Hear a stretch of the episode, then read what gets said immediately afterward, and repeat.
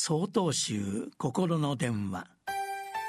今週は断捨離の葛藤と題して北海道報国寺久保田千代さんのお話です。先日実家にある漫画本を整理することになりました。私の家族は全員漫画が好きで、優に3000冊を超えるほどありました。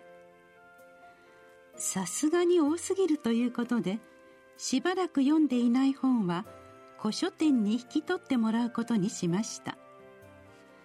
物を積極的に手放す、いわゆる断捨離を試みたのです。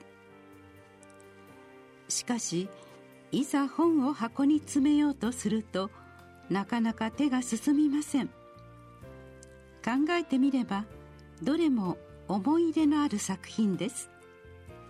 手に取れば、かつての記憶が鮮明によみがえり、どんどん手放すのが惜しくなってきます。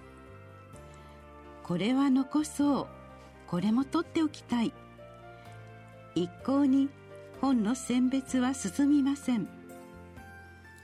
どうしたものかと途方に暮れながら、ふと思いました。ここで手放すことが本のためにもいいのかもしれない。このまま本棚に押し込んでいたら、ほとんど読まれることのないまま傷んでいくことになります。むしろ本を大切にしたいと思うのならば、他の誰かに読んでもらえるように、ここで手放すべきなのだろうと気がついたのです。こう思ってから作業は少しずつ進み、結局2000冊以上の漫画を古書店に引き渡しました。本がなくなってぽっかりと開いた本棚を眺めていると、子供の頃から親しんできた風景の一つが欠けてしまったような物悲しさを感じました。その時です。諸行無常の言葉がふと浮かびました。諸行無常とは、世の中のものは絶えず変化し、移り変わっていくということです。